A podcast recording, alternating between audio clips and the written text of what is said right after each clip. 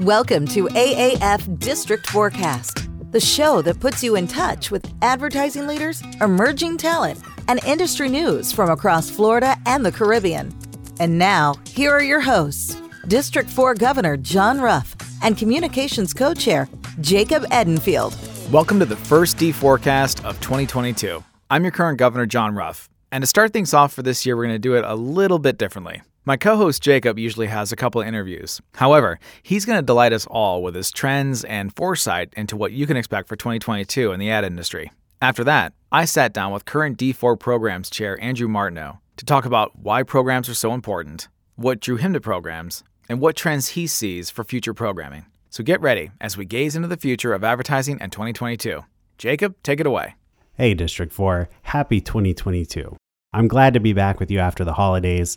And, you know, this time of year, it's pretty tough to get people for interviews. So I thought for this January episode, I'd do something a little bit different and give you some of my trends and predictions for the year ahead. So, with that, let's jump into the first one. Number one trend I see ahead for 2022 for our industry is companies taking social media in house. So, this has already happened with a lot of really large companies and companies that are very active on social media. What I see for 2022 is this trend extending into smaller, mid sized companies, people who've traditionally been using an out of house agency to run their social. So, part of what I see driving this trend is that the Facebook ecosystem has made it incredibly easy to do good social media marketing. Or I should say, actually, it's made it very easy to feel like you're doing good social media marketing.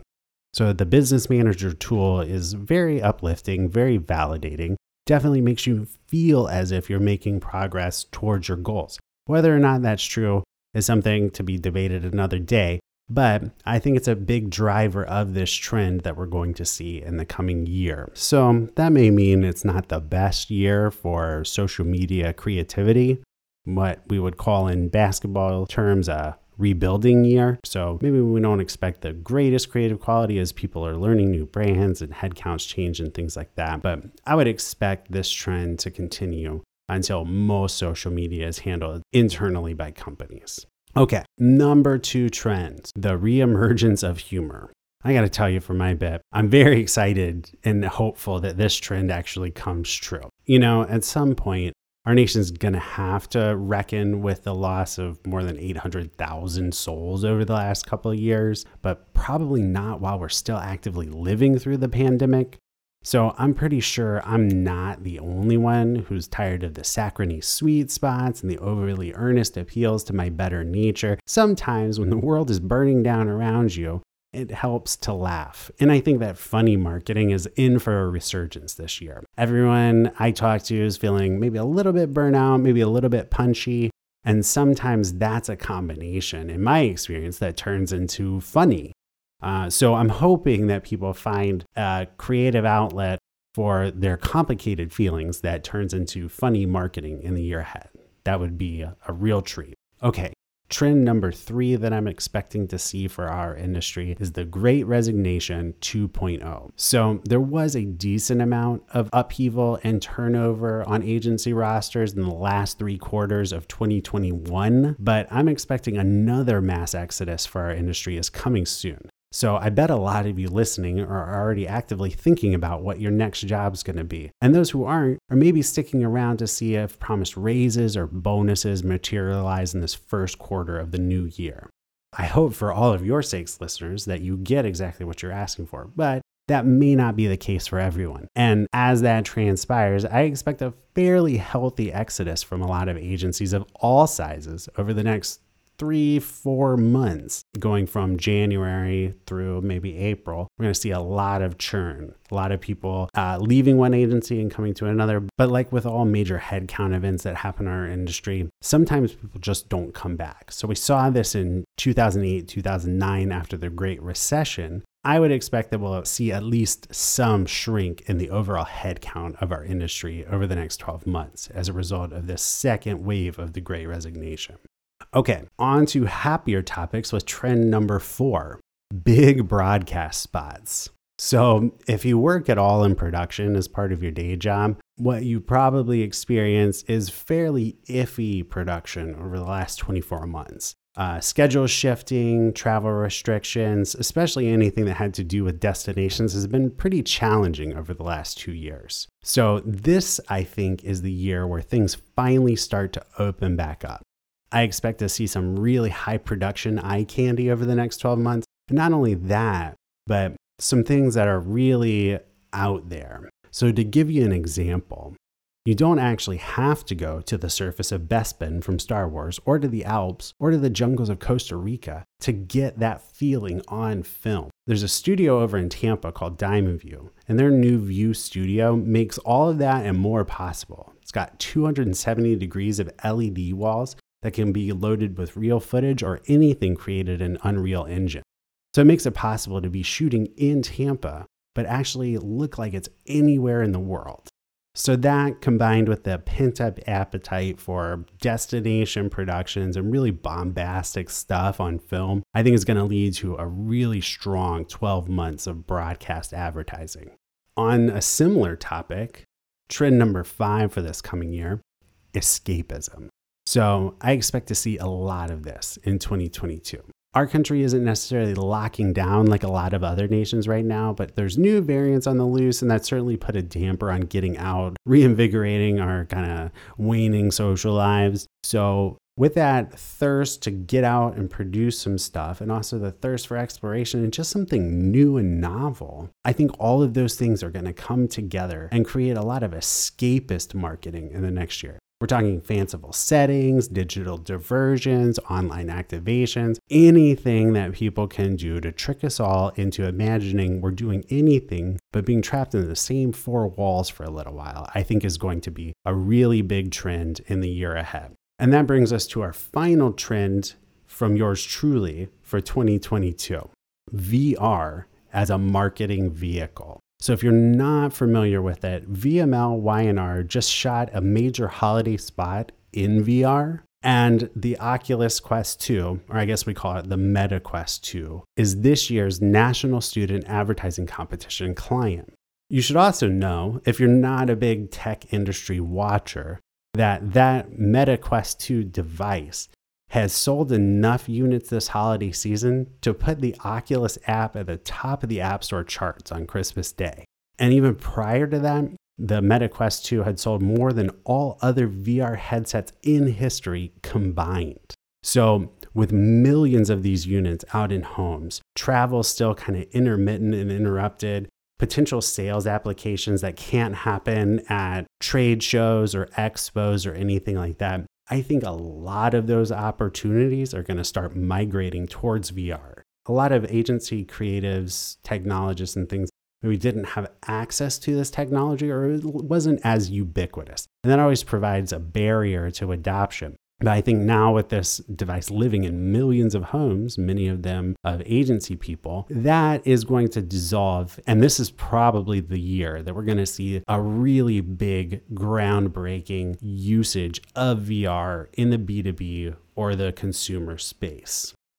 So that's a little bit of what I'm expecting to see over the next 12 months.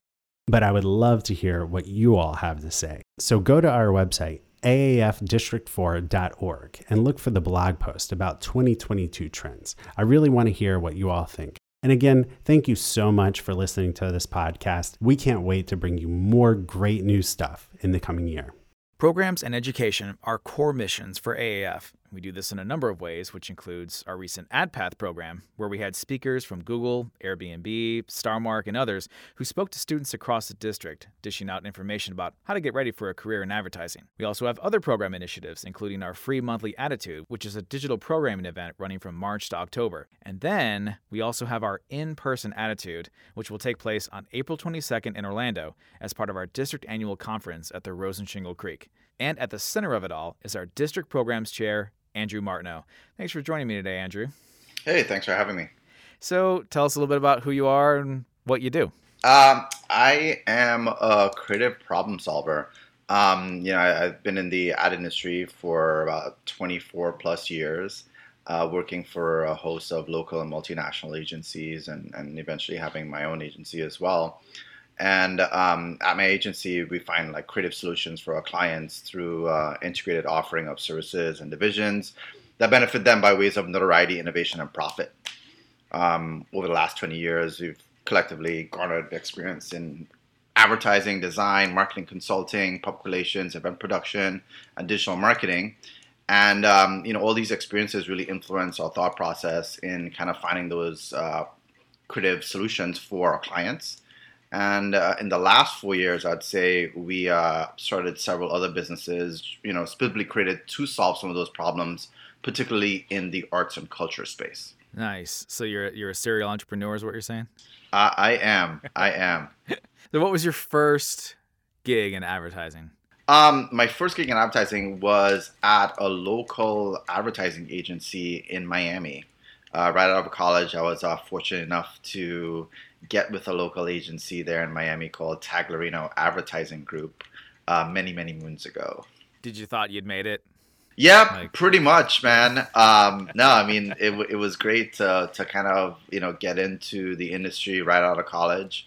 Um, you know, I'm originally from Trinidad, so coming over here, I kind of went through that whole process of you know securing a job and getting sponsored and all those various things that um, many immigrants kind of go through um, getting into various industries um, that they've kind of studied on.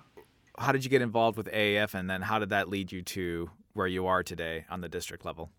Um, so that, at that same agency, at my first job out of college, the owner of the agency was the president of the Advertising Federation of Miami. And um, at the time, um, Ad2 Miami was defunct. It, it, hadn't been in operation for a couple years. And so he asked if I would restart it as uh, president of Ad2 Miami. So uh, I got right in, right out of college, at my first job, um, and restarting Ad2 Miami. Wow! And then, did you become president of an ad club as well after Ad2? Yeah, after Ad2 Miami, um, I was living in Miami at the time, and I moved up to Fort Lauderdale. Um, and then I got asked to start Ad2 Fort Lauderdale, which I did. So founded and started Ad2 Fort Lauderdale, and then subsequently became um, uh, Ad2 fundraising chair on a national level, and then eventually uh, AAF at the time Fort Lauderdale's president. So you're a serial ad club starter too. I, I am. I am. I've, I've started quite a few ad clubs and been president several times. I think I've been trying to get the record. Um, and I think I've gotten it, and I'm hoping that yeah. somebody else is able to uh, surpass me. That's awesome. That's so cool. So, um, you're currently our D4 program chair. You've been doing it for what, three years now? Yes. Yes. Yeah. So, what what has drawn you to to programs? Um, I'll say as a member, the programs that the organization produces um, has been a real integral part in, in my career in the industry. Um, and then as a former president, I believe it's like one of the most important benefits to justify membership in the organization. Like you just said, it, has been instrumental for you in learning and, and learning about the industry. And, you know, I think like what we did for AdPath and, and bringing out these speakers to talk to students and, and, you know, doing the same thing and just essentially how, how it has helped you now here you are giving back again, and I, I just I just love that. No, absolutely. I mean, um, AAF has been has been great for me. I mean, I've met some really incredible people um, over the years, um, not just here in Florida, but all over the country through through the organization's reach. And you know, I think it's it's super important to be able to kind of offer that to members or anyone really interested in advertising in a serious way um, the organization just has so many opportunities for kind of growth in the career. Um, and it's certainly why I'm still involved. Um, I definitely see the benefits in the organization, not just for me, but also for others kind of coming up after me. So we've talked a little bit about the evolution of programming, you know, from like, you know, when you started and how it's helped you over time. So what are what are the current trends and, and programming that you're seeing? Um, obviously, since COVID, I mean, a lot of programs have gone virtual, um, you know, through video conferencing. And uh, I certainly see now as things have opened up in, in many places, people are either going back to in person or doing a hybrid version of both virtual and in person. So, you know, being able to have someone on a screen doing a talk in an in-person environment and kind of switching that up with an in-person person as well. So I kind of see the hybrid version of programming kind of becoming something that's going to be, you know, continue to be popular. Yeah. How about the topics? Um, I think I think the topics range quite considerably. Um, you know, the industry has been changing uh, quite a bit. I would say, you know, from the days of radio, print, TV, um, you know, with online and digital and social, and you know, a new app or a new platform coming out, you know, on a regular basis. I think um, the the future is really kind of looking at like how we're able to kind of use these new technologies to be able to offer advertising and reach customers. You know, when you start looking at things like you know the whole metaverse, which is going to be a whole new animal that uh, I think uh, is going to kind of open up the world for a bunch of different sorts of interactions and giving you know creative problem solvers like myself uh, new problems to solve and new ways to be able to kind of utilize technology like that to be able to reach customers and benefit clients by uh, you know innovation and profit you know, from my perspective, you know, being on AdPath, seeing that speaker that you brought in who helps people advance their careers and get noticed on TikTok. Yeah. What an eye opener. I mean, I've it's nothing that I would have ever sought out, but you know, being a part of the audience and and listening to his story and seeing all the work that he does and the careers that he's advancing. I mean, that was just it was an eye opener for me. Yeah, no, absolutely. I mean, I, I was I was uh, in shock myself too. Um, you know, not that I hadn't heard of TikTok before, but like getting an idea of like what these guys are, are making on these platforms, and then you know looking at how he kind of he's kind of taken his uh, public relations background and uh, kind of gone into a new industry specifically on a focus of TikTok creators. And so when you start looking at it from an overall advertising standpoint, um, you have all these other kind of like channels now that uh, you can really reach customers. I mean, obviously, some of these guys have a million followers plus, and you know, looking at like the influence they have over obviously the people that follow them, uh, just really adds a whole other thing into the marketing mix for for many of us advertisers. Talk to me about a program that you've been involved with that, that you've attended, whether in person or virtual, like maybe in the past year, year and a half, that's really impacted you and why. Wow. Um, uh, that that's that's a good question. Um, uh, I mean, I I've been enjoying the monthly attitude uh, programs that, that we've been putting putting on for AF on a monthly basis. Um, I brought in um, a speaker called Shavara Oren. Um, that was a speaker on um, diversity and inclusion. And I thought her workshop and her program was really well done. And um, I, th- I, think it kind of like touched people in a really really great way uh, to be able to kind of get people to to see things from a different perspective.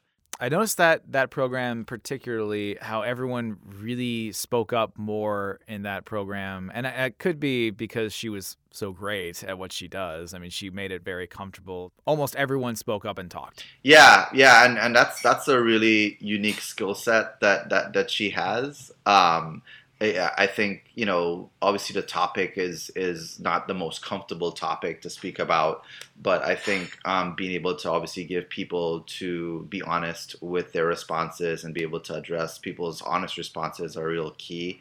And I think she's been really good at like trying to do those kind of things. Um, you know, obviously she's she's got a ton of experience doing it, and um, you know obviously her dad's you know Martin Luther King's right hand, and so she's really kind of grown up in the conversation, um, and obviously kind of uh, offers a lot of these kind of programs and opportunities to various companies. So, talk a little bit about the in-person attitude at the district annual conference. You know uh, what it is, and maybe a, a sneak preview as to what we can expect. Sure. Um, so the you know the in-person attitude is going to be obviously the in-person version of a monthly attitude, where we kind of you know feature a different speaker in various you know topics that are important to the industry. Um, we're looking to do a very similar thing, however, in person. Uh, the plan is to look at some agencies that have kind of been in Ad Age's Agency of the Year um, kind of competition in terms of where when they they kind of select who the top agencies around are. Um, so we're going to look at finding some of those speakers in that space, um, particularly in the small agency category, uh, where a lot of our members and our member clubs members uh, have uh, the agencies in terms of size. You know, looking back at so you you know you're you're talking about bringing in these speakers from these agencies, and and I look back at the ad path, at the speakers you brought in, and then looking back at the the monthly attitude speakers that you booked. How does one become so well connected, Andrew? Uh I would say it's really um, kind of keeping abreast of kind of what's going on in the industry. Obviously, af has been a major, major part of uh, the connections I've made. Um, I would say um, probably about 99% of the speakers on that particular panel I've met through AAF um, in, in various various levels. Um, also, some of the speakers were some that I've kind of mentored and kind of worked with in some of my advising with some um, colleges locally, and LinkedIn, man. Um, so if I find an article on a topic of um, from a speaker or an upcoming talk, I would usually uh, try to see if I could find that speaker on LinkedIn, try to connect with them, and you know, kind of engage with them in a conversation. A lot of times, obviously, a lot of these people would love to to have opportunities to speak. Uh, and so I try to find things that I'm very interested in or things I want to learn about and then I try to find the experts in those in those fields um, through LinkedIn, make those connections, and then when an opportunity comes to be able to kind of have them speak to our group, I kind of reach out and then offer them the opportunity. So I mean that's kind of been it. I mean um, I am doing something in the arts um, because I produce a Fort Lauderdale Art and Design Week um, every January, and I found a Fast Company article on this uh, Nigerian illustrator that um, is kind of raising funds to go to school for neurosurgery, and he is creating illustrations of um, uh, medical diagrams with black uh, people. So it's something that obviously nobody ever thinks about. Um, I had never thought about, but all of the books in medical books, all of the people in the books are, you know, all of one race, I would say. And um, so this illustrator is basically illustrating all these uh, kind of things uh, with um, black individuals, you know, in in these illustrations.